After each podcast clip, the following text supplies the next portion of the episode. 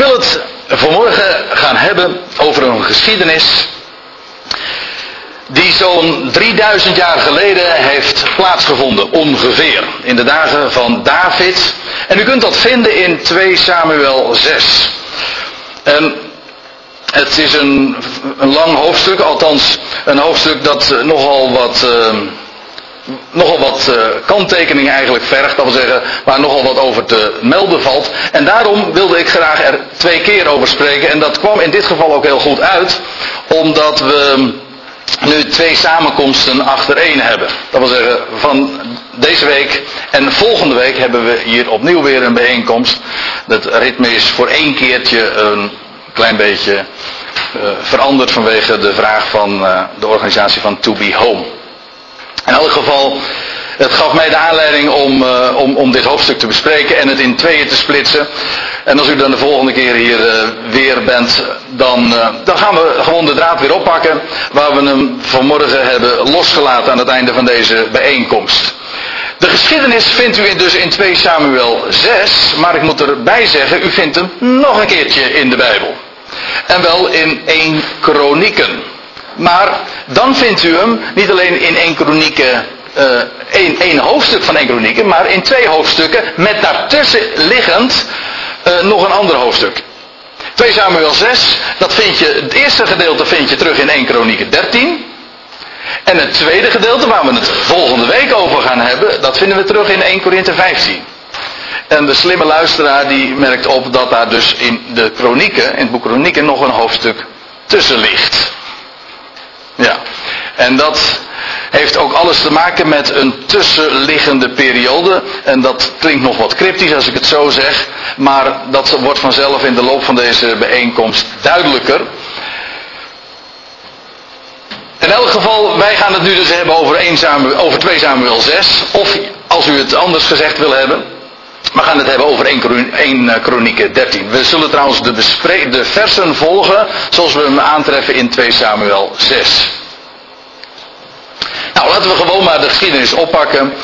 Waar die begint in, in dat hoofdstuk, in vers 1. Daar staat er wederom, vergaderde David alle jonge mannen in Israël 30.000. Dat was niet de eerste keer en daarom staat er wederom dat David dit deed. We praten inmiddels over, uh, koon, over koning David. Hij was al een jaar of zeven koning. Ruim zeven jaar, dat, uh, dat weten we dan weer als we andere hoofdstukken in deze geschiedenis lezen. Hij was al een jaar of zeven koning. In elk geval, dan staat er in vers 2, en hij trok op. En hij trok op en hij toog met al het volk dat bij hem was uit Baale Jehuda. Nou, is dat niet zo'n bekende naam? Want Baale Jehuda, dat betekent, of uh, die naam, die komen we nog een keertje eerder tegen of uh, op andere plaatsen tegen. Maar meestal wordt het genoemd Kiriat Jearim. In 1 Kronieken 13 staat er en David, dat is de paralleltekst. En David trok met geheel Israël naar Baala. Hier dus Baala, of Baale Jehuda. Dat wil zeggen naar Kiriat Jearim, dat tot Juda behoort. En waar is dat? Wel, dat ligt niet zo heel erg ver van Jeruzalem. De Baale Jehuda, dat, of Kiryat Jearim, zo zullen we het voortaan noemen, dat ligt een kilometer of 20, 25 van Jeruzalem vandaan. En dat is de, dat, Baal, dat Kiryat Jearim, dat was de plaats waar de ark al geruime tijd verbleef. Want er staat er om vandaar de ark gods mee te voeren. Ja, je moet namelijk weten, die ark die was al heel veel tientallen jaren daarvoor in Kiryat Jearim ondergebracht.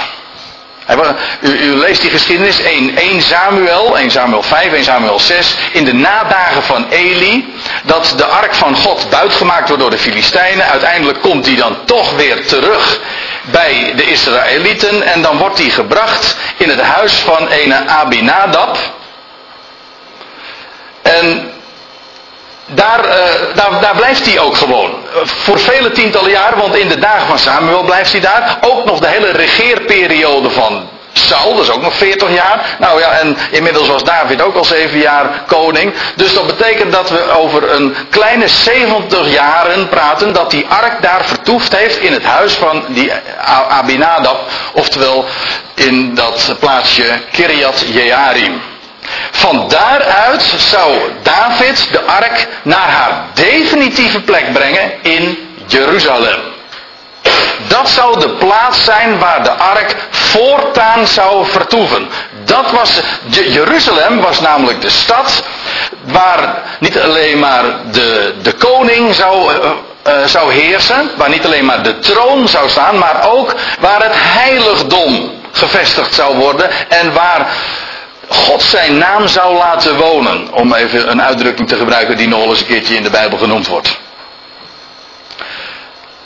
En dan staat er, om vandaar de ark gods, vers 2, om vandaar eh, de ark gods mee te voeren waarover de naam is uitgeroepen, de naam van de Heere der Heerschade die op de Gerubs woont. Dat is een hele plechtige manier om te zeggen dat het hier gaat om het allerheiligste.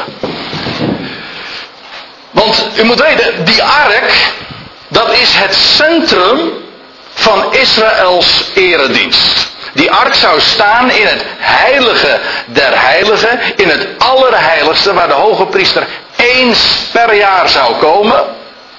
Nou, u kent dat, de grote verzoendag. Maar die ark, daar, zit, daar is heel veel uh, bijzonders over te, te melden. Die ark, dat is het allerheiligste voorwerp van de eredienst die God had ingesteld. Dat blijkt uit alle attributen die daaraan verbonden waren. Moet u ook eh, opletten hoe het hier geformuleerd wordt. Het is de ark van God. Waarover de naam is uitgeroepen. In wezen is die ark ook een uitbeelding van de naam van God. De ark is een, het embleem, het symbool van God zelf. Vandaar ook dat, dat 70, 80 jaar daarvoor die Filistijnen zo helemaal in hun zas waren met het feit dat ze die ark hadden buitgemaakt. Ze kwamen van de koude kermis thuis, daar niet van. want toen, toen, werd hij in die tempel van Dagon geplaatst en toen, toen, uh, werd, uh, ja, toen moest Dagon toch voor die ark gaan knielen. Of gaan buigen. En toen, uh, ja, en toen, en nog een paar dagen later, op de derde dag, was die onthoofd. En was zijn macht, van, was Dagon helemaal, helemaal gebroken en overwonnen. Denk daar eens over na. Nou, hoe dan ook, die ark, daar gaat het maar om, is een uitbeelding van, van de naam van God zelf. Het is de, waarover de naam uh, is uitgeroepen. De naam van de Heere der Heerscharen die op de gerubs stroomt. Want die gerubs, kijk hoe die ark precies eruit gezien heeft en, en hoeveel gerubs er trouwens op waren, dat is, meestal worden, wordt er gezegd van ja, één aan elke zijde. Maar dat is nog maar zeer de vraag. Want als u uh, het in de Bijbel leest, dan staat er aan twee aan weerszijden. Ja, dat is wat, zoals ze dat noemen, polyinterpretabel. Want dat kan betekenen van uh, twee aan weerszijden. Nee, en als je het heel letterlijk neemt, dan betekent het twee hier en twee daar. En ik denk inderdaad dat dat de strekking is. Maar daar zouden we het bij een andere gelegenheid nog eens over moeten hebben. Maar meestal is het dus opgevat van ja, een gerub hier en een gerub daar. Nou, hoe dat, dan ook, hoe dat ook zij, die, die gerubs die waren, die, die keken naar het verzoendeksel. Het was een, het, in feite was die ark, een ark betekent gewoon een kist. De eerste keer dat het woordje ark in de Bijbel voorkomt, ja, en dan laat ik even de ark van Noach uit, buiten beschouwing, want ja, wij noemen dat het geven dat hetzelfde woord. Maar in de Bijbel, in, in het Hebreeuws, waarin de Bijbel geschreven is, is het een heel ander woord. Maar de ark waar het hier over gaat, dat is het Hebreeuwse woordje Aaron. Dat woordje Aaron, dat komt voor het eerst voor in de geschiedenis van Jozef. Aan het eind van Genesis. En dan wordt Jozef gelegd in een kist. Gewoon dan gaat het over de doodskist. En dat, dat is de eerste keer dat het woordje Aaron gebruikt wordt. En voor de rest wordt het altijd vertaald met de ark. Dat is gewoon een kist. De eerste kist was een doodskist. Het was ook gewoon een houten kist. Gewoon uit de aarde voortgekomen. Vergankelijk. Ja, maar het bijzondere van die ark was juist dat die geheel met zuiver goud was overtrokken. Alles was daar goud aan. Dat wil zeggen, dat hout, dat zag je niet meer en het was overtrokken door goud. Goud is, hout, nee, ik moet goed zeggen, hout is vergankelijk. Goud niet. Goud is onvergankelijk. Dat is ook, daarom is het ook een edelmetaal. Het laat zich niet verbinden met zuurstof. Het roest niet. Het is een edelmetaal. Het is onvergankelijk. En feitelijk daarmee ook weer een uitbeelding van God zelf. Je hoeft ook alleen maar de U weg te halen uit het woordje goud. En dan weet je waar het over gaat. Het verwijst naar God, de onvergankelijke God. De God die ook leven aan het licht brengt, dat onvergankelijk is, dat werkelijk leven is en geen sterven. Kijk, hout spreekt van sterven, van vergaan. Goud spreekt juist van dat wat niet vergaat. Wel, dat hout, wat, laat ik het, laat ik het meteen goed zeggen. En meteen duidelijk maken, die ark is in al haar onderdelen een uitbeelding van de Heer Jezus Christus. Dat kan niet missen. Hij die uit de aarde voortkwam, uit Adam, vergankelijk. Hij, hij, hij kwam ook om te sterven. Jawel, maar vervolgens is hij overtrokken met goud. Is, heeft hij de dood overwonnen en is de onvergankelijke, de eersteling uit de doden. Als later de schrijver van de Hebreeënbrief het erover heeft, dan zegt hij in, vers, in Hebreeën 9 vers 4, dan spreekt hij over de ark van het verbond en dan geeft hij een hele mooie samenvatting van wat die ark nou eigenlijk is. Dan heeft hij het over de ark des verbonds, rondom met goud overtrokken. Waarin zich bevonden, 1. Een gouden kruik met het manna, dat is, dat is het eerste. Een goud, een kruik, een aardevat is in principe een, ook weer een uitbeelding van vergankelijkheid. Maar als het een gouden kruik is, dan is het juist onvergankelijkheid. Bovendien, het was gevuld met manna. U weet wel, dat brood des levens, dat brood dat uit de hemel was neergedaald, spreekt ook van onvergankelijk leven. De staf van Aaron die gebloeid had, weet je wel, die dode staf, maar die vervolgens wel degelijk bloesem, amandelbloesem voortbracht. Wat om nou minstens twee, drie, vier, vijf redenen ook een uitbeelding is van leven uit de dood? Ja, dat ga ik nu allemaal niet uitleggen. Maar u begrijpt toch in elk geval uh, dat, dat, dat als een, een dode staf tot bloei komt, dan is dat een uitbeelding van dood die wordt overwonnen. Ziet u, dat, dat, waar je het ook over hebt, rondom het goud overtrokken. Een gouden kruik, manna, dat brood des levens. De staf van Aaron die gebloeid had. Dan is daar dat herinnert aan diverse geschiedenissen, aan allerlei bijbelse uh, pla, pla, of plaatsen in de Bijbel. Dat is waar. Maar het gaat allemaal over één thema, namelijk de Heer Jezus Christus, die de dood overwint. Nou, dan staat er vervolgens nog, en de tafelen van het verbond, die waren erin. Hè? De, de levende woorden Gods, wat God zou doen. Daarboven waren, staat er dan nog, uh, waren de gerubs der heerlijkheid. Die het verzoendeksel overschaduwden. En dan zegt uh, de schrijver van de Hebreeënbrief, als mijn vraag was tot Paulus. Hierover kunnen wij nu niet in bijzonderheden treden. En ik beaam dat, want dat wil ik namelijk nu ook niet doen. Maar hij heeft zo even in een paar pennenstreken dan toch maar aangegeven waar die ark een uitbeelding van is. En ja, wat die ark is. En al die attributen die er uh, in waren of eraan verbonden waren. Ook de, wat dacht u van dat verzoendeksel? De ark was de plaats waar de verzoening elk jaar plaatsvond. De bedekking van de zonde. Waar het bloed op gesprenkeld werd. Dat spreekt inderdaad van hem die stierf, maar vervolgens opstond uit de doden. Heel die ark spreekt, zal ik het zo zeggen, van de opgewekte Christus. Christus, ja, als u zegt de opgewekte, dan denk je meteen aan iemand die blij is. En als u die associatie maakt, dan zeg ik van daar heb ik ook geen moeite mee. Want als er iets is wat vreugde geeft, dan is het juist wel dat de dood is overwonnen. Nog niet er niet gedaan, maar wel is overwonnen. En als er één boodschap is die ons opgewekt maakt, dan is het juist dat er een onvergankelijke God is, die onvergankelijk leven aan het licht gebracht heeft en het ook zal laten overwinnen over deze vergankelijke schepping, die deze hele vergankelijke schepping houdt. Gaat overtrekken met goud. En dan zeg ik bij mij, bij mijn oom vroeger ging er in de, in de werkplaats, hij was een timmerman, en daar hing een grote poster, misschien nog wel. En daar, hing, dat, er, stond, er stonden allemaal van die gekapte bomen en daar stond eronder, houd moed. Ja, met een T en met een D, er werd, er ermee gespeeld. Houd moed, ja. Nou, daar moet ik nu ook even aan denken. Houd moed, ja. Waarom? Hoezo? Nou, dat hout, dat wordt overtrokken door goud. En daarom zeg ik, houd moed. En daarom hebben we ook alle reden om opgewekt te zijn. En daarom hebben we, nou ja, om een lang verhaal kort te maken, want we kunnen hierover natuurlijk niet in details treden, in bijzonderheden treden. Die ark spreekt van de naam. De Heer Jezus Christus die de dood heeft overwonnen. Goed, daarover hebben we het. Die ark waar, en waar het een uitbeelding van is, die ark die ging David naar Jeruzalem brengen. Alleen dat ging niet linea recta, ja dat was wel de bedoeling, maar uiteindelijk ging het in twee fasen. Want er gebeurde wat. Uh, en het, het, ging al in de. Dat, dat zou je kunnen weten als je het zo leest. Zij vervoerden, staat er, uh, de ark gods op een nieuwe wagen. En dan weet je, oh, dat gaat niet goed.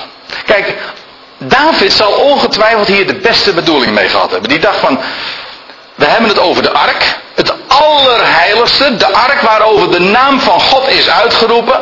Die ga je natuurlijk niet zomaar op een gebruikte wagen vervoeren. Dus wat deed hij? Hij nam daarvoor een nieuwe wagen. Dan denk je van, dat is mooi. Die David die heeft het begrepen, die heeft wat voor zijn God over. Maar ik moet zeggen, dit mocht hij niet doen. Dit was niet de wijze zoals God het had gezegd. Want die ark zou niet vervoerd worden op een wagen. En dat zou die dan ook niet moeten, ja, wagen. Maar hij deed het wel. Want, kijk, God had het in nummerie al zo gezegd. Hè? In nummerie, in verschillende plaatsen. In nummerie 4, daar staat er, vers 15, als Aaron en zijn zonen bij het opbreken van de legerplaats gereed zijn, dan zullen daarna de Kehatieten, Kehat was een, een van de drie zonen van Levi, een afdeling dus van de Levieten, uh, binnengaan om het te dragen. En even later, dit is hetgeen de Kehatieten aan de tent der samenkomst te dragen hebben. Die Keatieten, dat was een speciale afdeling van de Levieten. Die, wat was hun functie? Dat was het dragen van het Allerheiligste. Van de heilige dingen in het algemeen, maar van het Allerheiligste in ieder geval. En dan staat er in, nog even later in nummer 7, vers 7. Op hen rustte de dienst der heilige voorwerpen, die zij op hun schouder droegen. Dus God had de deze taak letterlijk toevertrouwd, ja, ik bedoel, op de schouders gelegd van, ja, dat bedoel ik inderdaad letterlijk, op de schouders gelegd van de Kehatieten, die afdeling van de Levieten. Het zou gedragen worden door Levieten. Die zouden de, die ark hoog houden en niet op een nieuwe wagen. Dat lijkt vroom en dat, eh, dat is ongetwijfeld met de beste bedoelingen gebeurd. Daar hebben we het niet over. Het gaat gewoon over de vraag, wat had God gezegd? En daar was David aan voorbij gegaan. Dus als er staat, zij vervoerden de ark op een nieuwe wagen, dan weet je, oei, dat kon wel eens een keertje niet goed aflopen.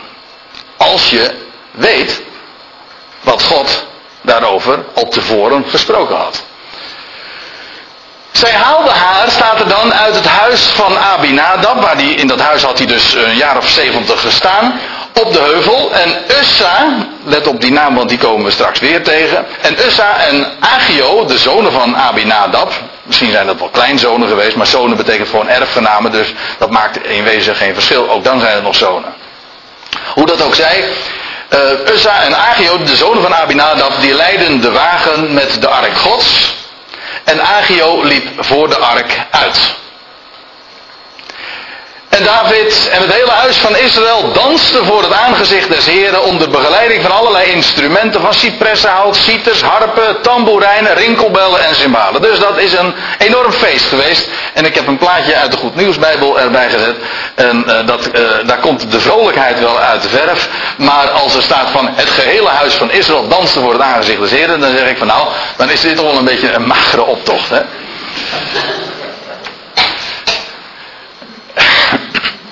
Ja, dus. Wat zeg je? Nee, er komt misschien nog een hele stoet achter, maar dat, dat, dat zie ik dan weer niet. Nee. Misschien hebben ze ook wel afstand gehouden tot die, uh, tot die ark, 2011 of zo, maar nou sinds speel ik weer op een hele andere geschiedenis, vergeet die maar. Uh, in elk geval, het is een, groot feest. En, uh, en, en nou, alle muziek en instrumenten die worden van stal gehaald, zeg maar, en die moeten het feest des te groter maken. Maar, nou, dan weet je, als je dat woordje maar weet, leest, dan weet je van, nou komt hier een, een, een wending in het verhaal. Maar toen zij bij de dorsvloer van Nakon kwamen. En als je, als je leest dat er een dorsvloer. Uh, sprake is van een dorsvloer, dan, dan weet je ook, als je, als je de schrift kent, dan gaat hier iets gebeuren. Want bij de dorsvloer gebeuren in de Bijbel, je kunt er vergif op innemen, hele belangrijke dingen. De dorsvloer in de Bijbel, de vermelding daarvan, is altijd bijzonder. Uh, ja, ik, uh, het lijstje is verder van compleet. Maar uh, noem eens een paar dorstvloeren. Nou, hè? Ja, nou, de dorstvloer van Gideon, dat is, een, dat is een hele beroemde. U weet wel waar die dat wollen vlies oplegde. Dat eerste keer alleen door dat wollen vlies was toen bij de eerste gelegenheid helemaal doorweekt van de dauw. En bij de tweede gelegenheid was was het hele land doorwekt. Ja. Je zou zomaar in de verleiding komen om daar wat over te zeggen, maar ik zeg, ik zeg de Hebreeënbriefschrijver maar na, daarover kunnen we nu niet in bijzonderheden treden. Uh, de dorsvloer van Gideon, uh, de dorsvloer van Boas, we hebben het bij een, bij een andere gelegenheid daar zomaar eens over gehad. Eh, toen we het boek Rut bespraken over die dorsvloer van Boas. De bekendste dorsvloer is trouwens die een rol speelde. Tenminste, de meest belangwekkende, als je het historisch bekijkt, de, de dorsvloer die in het leven van David zelf een grote rol speelt. En dat is de dorsvloer van Arauna of Ornan. Hij heeft verschillende namen, maar het komt allemaal, het is dezelfde figuur. De dorsvloer van Arauna. Waarom is dat zo'n belangrijke dorsvloer? Wel, op die dorsvloer, die heeft David gekocht en daar maakte hij een altaar van. U vindt die geschiedenis ook in de boeken van Samuel. Hij maakt daar een altaar van. En het is de zoon van David, die van die dorsvloer het hele tempelplein maakt. Rond die dorsvloer wordt, of op die dorsvloer wordt de tempel gebouwd. De tempel van Salomo. En feitelijk is het zo dat Jeruzalem zijn status ontleent, hè, zo is het toch, aan het feit dat daar het huis des Heren gebouwd werd. En al, al duizendjarig ook gestaan heeft. Dat is de plaats waar de Heer zijn naam zou laten wonen. Maar waar liet de Heer zijn naam wonen? Nou, als je het even helemaal terugbrengt naar in de geschiedenis, dan moet je zeggen, gewoon op een dorsvloer.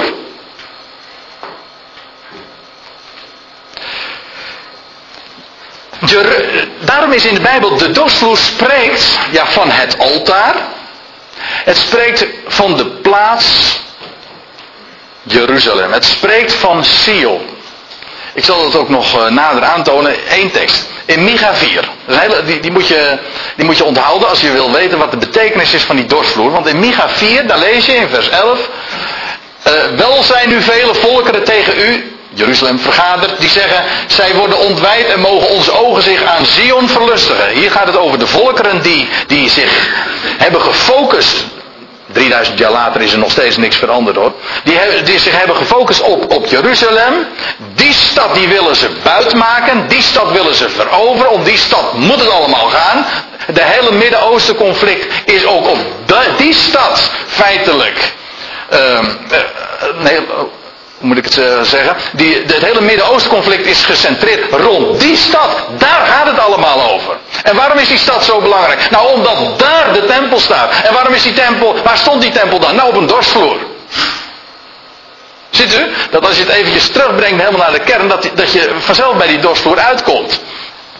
In elk geval, die, die volkeren die zeggen dan van nou, wij, wij onze ogen ze gaan zich lustig aan aan Zion. En die trekken ten strijde ook tegen Zion. Dat is trouwens ook nog een profetische waarheid, want dat zal in de toekomst alsnog gaan gebeuren. Dat alle volkeren, de Verenigde Naties, zich zullen werpen op Jeruzalem. Maar die volkeren die denken dat, doen zij, dat zij dat doen. In werkelijkheid is het zo, als we in vers 12 lezen. Want daar staat er, maar zij kennen de gedachten des Heren niet. En ze verstaan zijn raadslag niet, dat hij hen verzamelt als schoven op de dorsvloer. Ziet u, die volkeren, die hebben het gemunt op Jeruzalem, trekken te strijden tegen die stad, in haat tegen die stad, maar dat, dat zijn hun motieven. Maar zij kennen de gedachten des Heren niet en ze verstaan zijn raadsla, zijn bedoeling niet. En in werkelijkheid is het God zelf die hen gewoon verzamelt en bij elkaar brengt als schoven op de dorsvloer. Schitterend. Hoe de mens in zijn tegenstand tegen God niets anders doet dan Gods plannen realiseren. Dus terwijl de mens zich verzet tegen God, is het God die zegt, zo wil ik het hebben, want nou breng ik jullie daar waar ik je hebben, hebben wil. Hier, als schoven op de dorsvloer. Ik heb namelijk nog een werk te doen. Het kaf van het koren scheiden, want dat is wat er gebeurt hè, op een dorsvloer. Wel, dan weet je, als ik het zo zeg, dan weet je helemaal dat de, dat de dorsvloer een beeld is van, van Jeruzalem. Want daar worden inderdaad de volkeren bij elkaar gebracht. En daar wordt het kaf van het koren gescheiden. Ik zou ook nog kunnen zeggen de bokken van de geiten. Uh, nee, nou zeg, ik het, uh, nou zeg het zelf verkeerd. De schapen van de bokken, ja. Hoe dan ook, die dorsvloer spreekt van Sion. De plaats waar het allemaal gebeurt. De plaats waar het altaar staat. De plaats waar het offer gebracht wordt. Waar is het offer gebracht? Het offer met allemaal hoofdletters. Wel, dat is daar bij Sion. Daar, daar werd het offer gebracht, dat wil zeggen, daar stierf hij. En maar wat meer is, daar steeg hij op tot God. Tot een liefelijke reuk. En dat spreekt ook weer van zijn opstanding. Ziet u? De dorsvloer spreekt gewoon, om een lang verhaal kort te maken, van Sion. De plaats waar het allemaal gebeurt. Nou, dan lees je, maar toen zij bij de dorsvloer van Nakon kwamen, strekte Ussa zijn hand uit naar de ark gods en hij greep haar omdat de runderen uitgreden. Die, die runderen gleden uit, ze struikelen en Ussa denkt, ongetwijfeld ook met een hele vrome bedoeling, dat hij die ark moet redden of zo, maar hij vergrijpt zich aan die ark. Want wat gebeurt er dan vervolgens? En de toren des Heren ontbrandde. Ja. Ja, weet u, die uitdrukking, de toren des Heren die ontbrandt, die vind je heel vaak in het Oude Testament. In onze vertaling, of je nou de MBG of de Statenvertaling hebt, u vindt het iedere keer. Maar weet u dat het woordje toren er eigenlijk helemaal niet staat? Het staat gewoon het woordje neus. U zegt, ja, is dat dan niet iets anders? Dan zeg je, ja, daarom lees ik er ook op. Ik, er staat letterlijk, de neus des heren ontbrandde of letterlijk Ja, ja, hebben we. Dat is het. En u zegt, u vraagt dan wellicht, hoe komt men dan aan zo'n vertaling? De neus verhitten, wat, wat betekent dat dan? Ja, dat is uh, een Hebreeuwse manier van zeggen. Maar, eh, en wij hebben dat dan weergegeven, of in de Bijbelvertalingen geven dat dan weer met de toren des Heren die ontbrandt. Is dat correct? Dan zeg ik nou, het is in ieder geval geen letterlijke vertaling. Ieder, als je dit in de handboek ook opzoekt, dus zal, zal, iedereen zal ook inderdaad gewoon aangeven, ja letterlijk staat er de neus. Dan zeg ik, waarom geeft men het dan niet zo letterlijk weer? Of in ieder geval in de voetnoot zou dat er altijd bij moeten staan. En de associatie met toren is niet zo gek hoor. Want wat gebeurt er als je, toren, als je wordt? Dan ga je, dan, eh, dan gaat de ademhaling versnellen. Hè? En de, dat toch? De ademhaling gaat versnellen. Snuiven. En wat gebeurt er nog meer? De, de hartslag uh, neemt toe en de, daardoor ook de doorbloeding van het gezicht en dus ook van de neus. En daardoor krijg je net warm, dus verhit je. Bij toren inderdaad verhit dus de neus. Dat. Kan jij dat goed uh, doen? Ben jij zo vaak toornig, André? Nou, valt wel mee, denk ik. Kijk, de, de, dat het ontbranden van toren ook het verhitten van de neus is, zal ik niet ontkennen. Alleen het omgekeerde hoeft niet. Het verhitten van de neus kan, hoeft niet per se toren te zijn ik bedoel, een, een, eh, een, mus is een vogel, maar een vogel hoeft niet altijd een mus te wezen. Het kan zijn dat je helemaal rood aanloopt en dat je gaat ademhalen, dat je een heftige reactie vertoont, maar dat hoeft niet per se toren te zijn. Kijk, eh, in het Hebreeuws wordt een, een, zo'n emotie niet gelabeld zoals wij dat doen. Wij, wij geven meteen onze uitleg eraan, maar het Hebreeuws uh, geeft alleen maar de, de lichamelijke gewaarwording, eh, het, het, hele zintuigelijke weer. Wat gebeurt er als je, je heel heftig reageert, dan loop je rood aan, dan ga je heftig ademhalen. En daar ook dat verhitten uh, van de neus. En natuurlijk als het gaat over God is dat een mensvormige manier van zeggen. Maar het, het duidt op een heftige reactie. Niet per se toren. Het is een heftige reactie. Dat is wat het is. Ik zal, ik zal er straks nog eventjes op terugkomen in verband met het woordje ontbranden dat dus als u voortaan, al die keren dat, daar, uh, dat, u leest in de Bijbel, in het Oude Testament, over het ontbranden van de toorn dan moet je weten, daar wordt deze uitdrukking gebruikt. Het verhitten van de neus. Het, is een, het duidt op een heftige reactie. Van toorn, van verdriet, van verontwaardiging. Maar in ieder geval, dit is wat er letterlijk staat. En, nou goed, die toorn des Heren ontbranden, of letterlijk de neus des Heren verhitten tegen Ussa. Nou, dat moet ik ook weer even corrigeren, want er staat niet tegen Ussa, maar staat gewoon in Ussa. Letterlijk. die, en dan vervolgens, en God sloeg hem daar om deze onbedachtzaamheid. Hij stierf daar bij de ark Gods. Dat is inderdaad een hele heftige reactie. Want wat er gebeurt, die, die, die runderen die glijden uit. Ussa die grijpt de ark. Want hij stond daar per slotverrekening bij. En wat er gebeurde is, ja, de Heer reageerde inderdaad heel heftig. Gewoon in Ussa. Dat zag, je, want Ussa die uh, werd uh, door, uh, geslagen, staat er, om deze onbedachtzaamheid. Hij stierf daar bij de ark God. Dus ter plekke valt hij dood neer.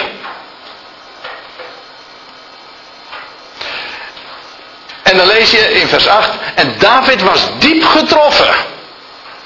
Maar weet u wat er in het Hebreeuws staat? David was letterlijk was verhit. Nee, hetzelfde, hetzelfde woord.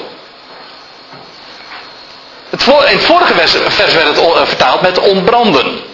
Hier wordt het vertaald met diep getroffen. Het duidt op de heftige reactie. Ook David, begrijpt u eh, wat hier aan de hand is als je dat allemaal zo georganiseerd hebt? Een geweldig groot feest. De ark die gaat eindelijk naar zijn definitieve bestemming. Een geweldige feestelijke optocht met een muziekband enzovoort.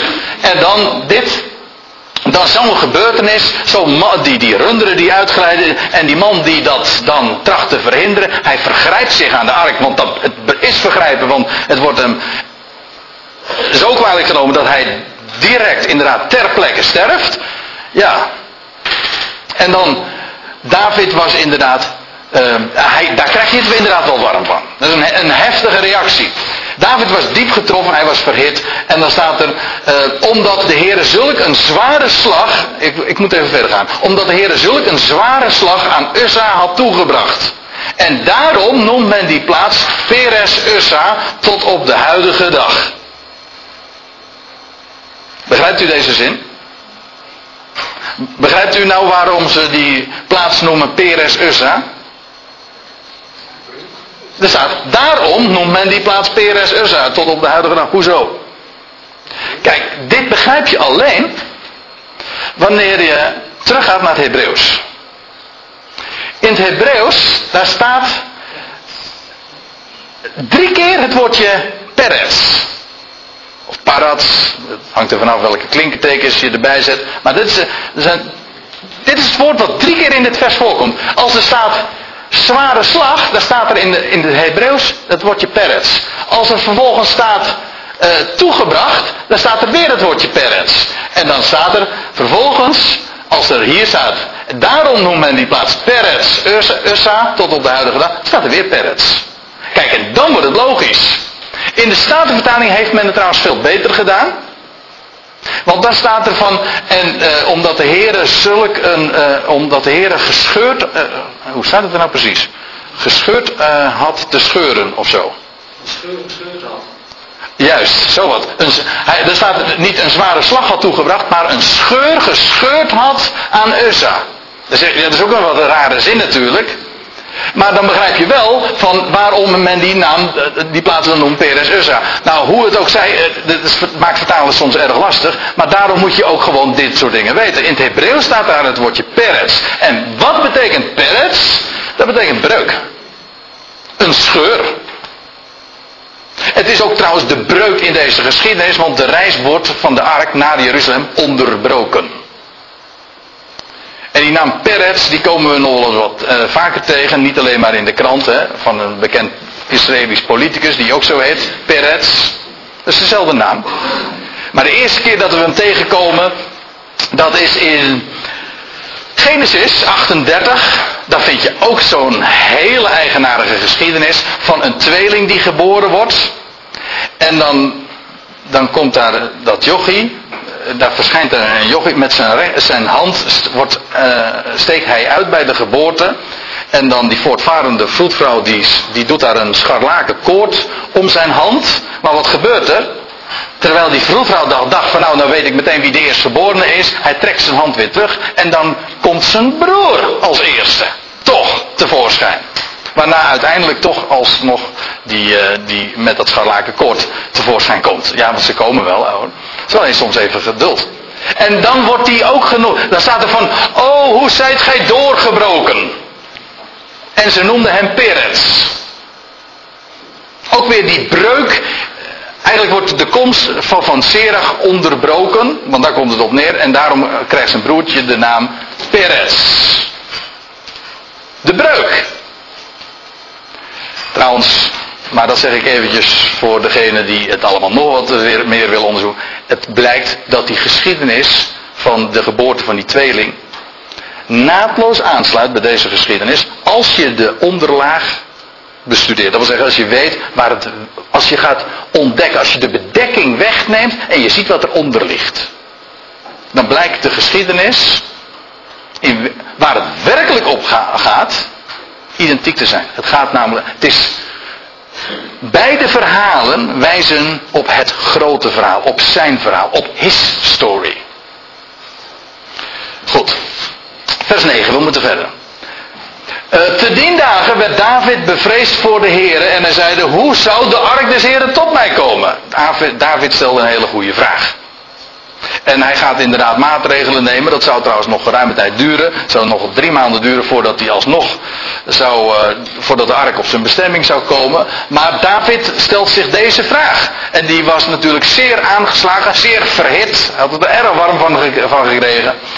Uh, en hij had deze vraag gesteld. Hoe zou de ark des heren tot mij komen? Daarom wilde David, vers 10, de ark des heren niet bij zich nemen in de stad Davids. Maar liet haar onderbrengen in het huis van de Gattit Obed Edom.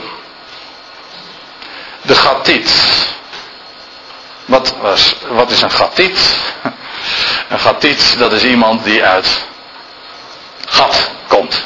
U zegt, is dat een grote plaats of is dat een, nou ja, eh, of is dat maar een gat? Nou, uh, dat hangt er maar vanaf hoe je het bekijkt, want uh, gat, kijk, je had het Filistijnse land, dat hier aan de, de zeg maar de Gaza-strook, daar had je vijf steden. Ekron, Asdod, Askelon, Gaza en Gat. Dat was een Filistijnse stad. Weet je wie, de beroemdste Gattiet was niet Obed Edom, waar het hier over gaat, maar was, even een bijbelvraag, quizvraagje. Wie was de beroemdste Gattiet? De, juist, Goliath. ook de grootste, ongetwijfeld. Ik eh, stel me zo voor dat Obed Edom deze Goliath ongetwijfeld ook gekend heeft. Ze kwamen uit dezelfde plaats, dus het was ook een, uh, tijdgenoot, een tijdgenoot en een plaatsgenoot. Hoe dan ook, uh, Obed-Edom was dus geen Israëliet, hij kwam uit Gad. Of het ook een heiden was, dat is nog een andere vraag. Maar in elk geval, hij kwam uit God die heidense plaats. Dat is wat hier staat. Die Filistijnse stad. Daar kwam hij vandaan. Zo wordt hij hier ook één of twee keer genoemd. Of, of nog meer keren. De Gatiet. De man uit God, uit die heidense stad. En weet je wat je dan vervolgens nog leest? En de ark des Heren bleef daar drie maanden in het huis van de Gatiet Obed Edom. Nou, ik heb nu het een en ander verteld over de allerlei details. Uh, gewoon zoals het zich uh, aan ons aandient, deze geschiedenis. Maar ik wil vooral deze morgen u wijzen op het grote profetische perspectief. Op dit verhaal spreekt van een veel grootser verhaal waar het in de hele Bijbel om gaat. En dat wil ik u laten zien. Ook trouwens deze drie maanden kom je, voordat ik, dat, uh, voordat ik daar over dat grote verhaal nog wat wil vertellen, wil ik eerst nog even wat zeggen over, over die drie maanden. Drie maanden, kijk dan moet je gewoon je concurrentie opzoeken. Kijk je van waar komt nog vaker het, dat woord of die term, die frase, drie maanden voor. Nou, we hadden het zojuist al eventjes over uh, die geschiedenis van die geboorte van Peres en Serach, hè?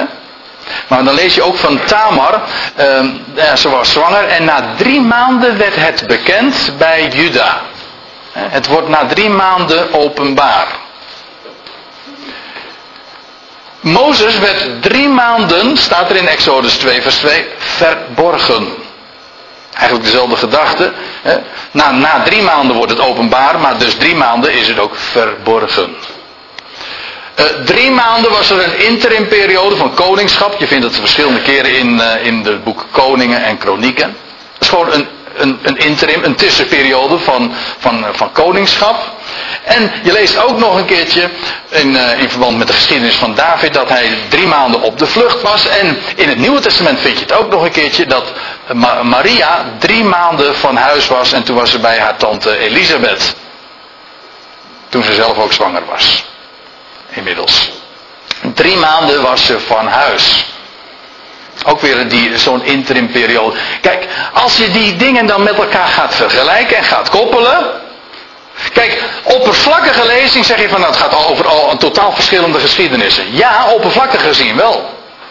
Totdat je ziet dat de Bijbel in altijd dezelfde structuren vertoont. En dat zie je ook hier. Daar staat, kijk, het gaat in al die gevallen over een verborgen tussenperiode. Hou me even vast. Want wat je, wat je terugvindt. Nee, ik, ik, laat ik de geschiedenis nog eventjes uitlezen. Nu ben ik zelf even in de war. Er staat, en, uh, en de ark des Heren bleef daar dus drie maanden in het huis van de Gatiet Obed-Edom. U leest dat een beetje moeilijk, maar er staat er. En de Heere zegende Obed-Edom en zijn hele huis. Waar die zegen uit bestond, weet ik niet, maar het was overduidelijk, want later lees je ook van David dat hij zegt dat hij het ziet. Dus we zullen dat volgende week zien. Dat hij ziet dat het huis van Obed-Edom, eh, sinds het verblijf van de ark bij hem in huis, enorm gezegend wordt. Nogmaals, er staat niet bij waar die zegen uit bestond, maar het huis van Obed-Edom werd in die tijd rijk gezegend door de Heer. Dat is wat er vermeld wordt. Nou, nu gaan we eens wat kennis nemen over de, de, de grote lijn van, deze, van, van wat we tot dusver hebben gezien. Het is nog met de helft van het verhaal, dat weet ik. Maar wat, wat zien we nou? Welke structuren? Ik heb al een paar dingen erover verteld. Ik heb verteld over die ark, die een uitbeelding is van de Heer Jezus Christus. Ik heb verteld over, over, de, over die drie maanden. Maar laat ik nog wel wat meer dingen, de dingen even op een rijtje zetten. Goed. De ark die is op weg naar haar bestemming. Dat is eigenlijk de. Dat is wat je boven uh, eh, 2 Samuel 6 zou kunnen schrijven als, als titel van het hoofdstuk. De ark op weg naar uh, haar bestemming. Naar haar definitieve rustplaats. Dat is het thema van, het boek, van, van dit hoofdstuk. Het spreekt van Christus op weg naar het koninkrijk. Die ark is een uitbeelding van. Christus, dat hadden we al gezien. Maar Jeruzalem als de definitieve rustplaats van die ark is een uitbeelding van het koninkrijk. Daar waar, waar de ark thuis hoort en waar de ark zou wonen en waar de, waar de, waar de plaats zou zijn waar God zijn naam zou laten wonen en waar het volk van Israël ook verzameld zou worden. Sterker nog, waar ook de volkeren naartoe zouden optrekken. Het is een uitbeelding van het koninkrijk, van het vrederijk. Als die ark gevestigd wordt daar in, in Jeruzalem, daar hoort hij. Wel, wat er waar de Bijbelse profetie over gaat, is de ark. De, Heer, de ark gaat naar Jeruzalem. De Heer Jezus Christus, hij zal zijn koninkrijk vestigen in Jeruzalem, hier op aarde, in het Midden-Oosten. En hij zal zijn koninkrijk uitbouwen over de hele wereld. Daar gaat de Bijbel over. En daar gaat 2 Samuel 6 uiteindelijk dus ook over. De ark die naar Jeruzalem gaat. Maar wat het verhaal eigenlijk. Um, wat ook typerend is van het, van het verhaal is, die, ja inderdaad, de ark gaat naar haar bestemming, maar dat gaat niet zomaar, dat gaat in twee fasen. Die reis wordt onderbroken. En ik gebruik niet van niks het woordje onderbroken, want daar zit het woordje breuk in. En dat is precies dat woord wat zo'n grote rol speelt in dit hoofdstuk. Peretz. Breuk. Die reis wordt onderbroken. En waar wordt die reis onderbroken? Wel bij de dorsvloer. En waar was die dorsvloer een beeld van? Inderdaad, van Sion, de plaats waar de Heer Jezus Christus stierf en opstond uit de doden. Het altaar. Ziet u, kijk, de, in wezen, de, als, als de reis naar Jeruzalem de komst van de Heer Jezus Christus uitbeeldt, dan moet je zeggen, nou dan is die komst onderbroken. Nou, dat is precies waar het Bijbelse boodschap over gaat. De komst van de Heer Jezus Christus die uiteenvalt in twee fasen. In de eerste komst en in de tweede komst. En die onderbreking die heeft te maken inderdaad met de dorsvloer. Met het altaar. Met het offer dat gebracht wordt. En wat gebeurt er bij die dorsvloer? Nou ja, de komst van Christus wordt inderdaad onderbroken. Wat gebeurt er bij die dorstvloer? Wel, daar vindt een struikeling plaats. Ik moet, met, ik moet, als ik dat woord struikeling lees, en ik ben in, in, in de Bijbelmodus, zeg maar, en dan, dan, dan denk ik meteen aan wat Paulus schrijft in Romeinen 11, dat Israël is gestruikeld over de steen des aanstoots. Uitgelee. Het spreekt over de struikeling van Israël in ongeloof. Die hoofdstukken Romeinen 9, 10 en 11 gaan daarover. De struikeling van Israël. Het vergrijp ook aan de ark, dat vond daar plaats bij de, bij de. Het was een struikeling, ja. Het was ook een vergrijp aan de ark. Het spreekt inderdaad van Israël die de Heer Jezus Christus verwierp, maar ook, en dat bedoel ik niet alleen maar aan het kruis nagelde, maar ook in het boek Handelingen het evangelie verwierp. De Heer Jezus Christus als de opgestane ook niet accepteerde. Het, maar, zegt Paulus dan ook in Romeinen 11 eh, bij, dat was in onbedachtzaamheid. En dat stond hier, dat staat van die geschiedenis ook, hè. Die, die, die Ussa, die deed dat, het werd hem fataal, maar hij, het was een daad in onbedachtzaamheid. Het was ongetwijfeld ook met de beste bedoelingen dat die Ussa zijn hand uitstrekt naar de ark. Dat staat niet ter discussie. De vroomheid, de motieven staan niet ter discussie. Het zal ongetwijfeld de beste bedoeling zijn geweest die Uzza had gehad. Maar het werd hem wel fataal. Daar gaat het om. Maar dat is precies ook wat we van Israël lezen. Petrus zegt het al, hè, dan spreekt hij zijn volksgenoten toe en dan zegt hij van ik weet, mannen broeders, dat jullie in onwetendheid hebben gehandeld. En Paulus zegt hetzelfde hoor. Het was een, het, was een verwerping in, in onwetendheid. God heeft hun ogen toegesloten. En zij zijn inderdaad vijanden van het evangelie, dat is waar. Maar, zegt Paulus erbij, dat is om uwentwil. Om het huis van Obed-Edom te zegenen, zal ik maar zeggen. Het heeft een, inderdaad ook een fatale afloop daar bij die dorsvloer. En dat is ook precies, die Ussa die sterft daar ter plekke. En dat is precies ook wat er met de natie Israël gebeurde en met Jeruzalem gebeurde. Want precies 40 jaar later, een geslacht later, één generatie later. Wat gebeurt er? De hele Joodse staat wordt van de kaart geveegd door de Romeinen. Jeruzalem gaat in vlammen op. Geen steen blijft op de andere. En de tempel wordt verwoest. En heel de stad, daar blijft niets, maar dan ook helemaal niets van over. Het loopt inderdaad fataal af daar bij die dorsvloer. Ziet u hoe zo'n geschiedenis in 2 Samuel 6, hè, dat is 3000 jaar geleden, daar, deze geschiedenis eh, speelde ongeveer 1000 jaar voor Christus, maar 1000 jaar later herhaalt het zich in, een, ja, in zijn eigenlijke vervulling. Krijg je weer een soortgelijke geschiedenis, ook bij, een, bij de dorsvloer, en dat daar een, een, een struikeling plaatsvindt, een vergrijp aan de ark. En met een fatale afloop. Maar wat, er wat gebeurt er dan? Vervolgens wordt die ark ondergebracht in een heidens huis. Ja, in het huis van God. Die van die, nee, ik zeg, nou, dan zeg ik het uh, zelf verkeerd. In het huis van die Gatiet. Weet je, van, van, die, van die heidens, van die heidense man. Of in ieder geval een heidense associatie. Bij de voorhuid zal ik het zeggen. Ze worden Gatieten en die Filistijnen altijd genoemd. Hè? Die onbesneden Filistijnen. De voorhuid.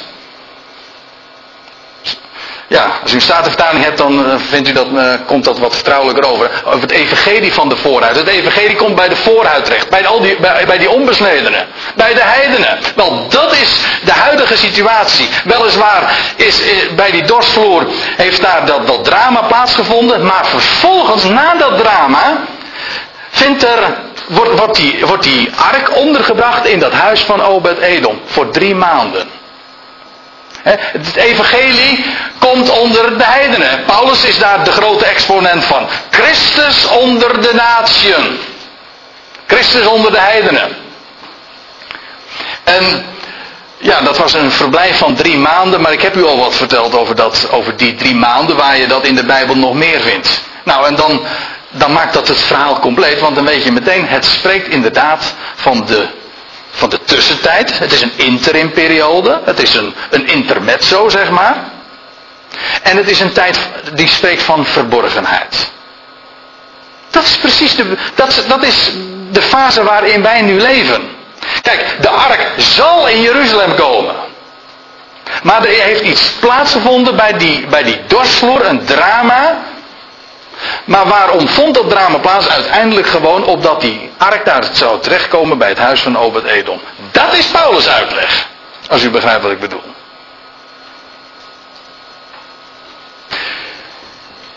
Het is een tussentijd. En het is ook een tijd van verborgenheid. Het is. Uh, die ark komt daar niet pontificaal uh, in Jeruzalem te staan, daar waar die hoort, uh, waar, waar die uiteindelijk ook gevestigd zal worden. Nee, hij, komt in, hij wordt ondergebracht in een huis. Het was inderdaad tijdelijk bedoeld ook. Vandaar ook die, die tussentijd. En in de verborgenheid, verder gebeurt er even helemaal niets mee. Niet meer in de aandacht. En tenslotte, die ark die brengt grote zegen in dat huis. En dat is precies wat ook karakteristiek is voor het evangelie in onze dagen. Weliswaar is, het, is de ark nog steeds niet in Jeruzalem. En nog steeds is hij niet op de plaats waar die uiteindelijk zal gevestigd worden. En nog steeds is het koninkrijk niet openbaar. Maar het evangelie vandaag is terechtgekomen bij de heidenen. En daar waar het gehoor vindt. Er in dat huis van Obed-Edom. Ik kom volgende week daar nog even op terug. Daar waar het evangelie gehoord vindt, daar is het een bron van enorme vreugde. Het is een tussentijd. Het is in het verborgen allemaal. Niets opvallend, dat is waar.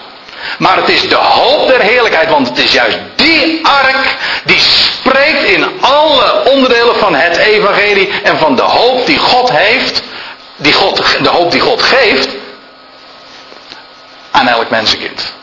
Het, is, het, spreekt, het spreekt inderdaad van de verwachting van heerlijkheid. Want die ark belichaamt precies dat wat God voornemens is te geven aan de ganse schepping.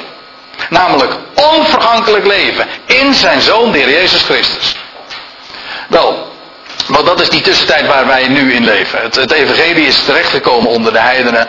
En uiteindelijk komt het inderdaad in Jeruzalem. Maar daar gaan we het dus de volgende keer nog eens over hebben, want deze geschiedenis krijgt een vervolg. Het belangrijkste, als ik het zo mag zeggen, moet nog gebeuren. Maar daar gaan we het dus de volgende keer, volgende week over hebben.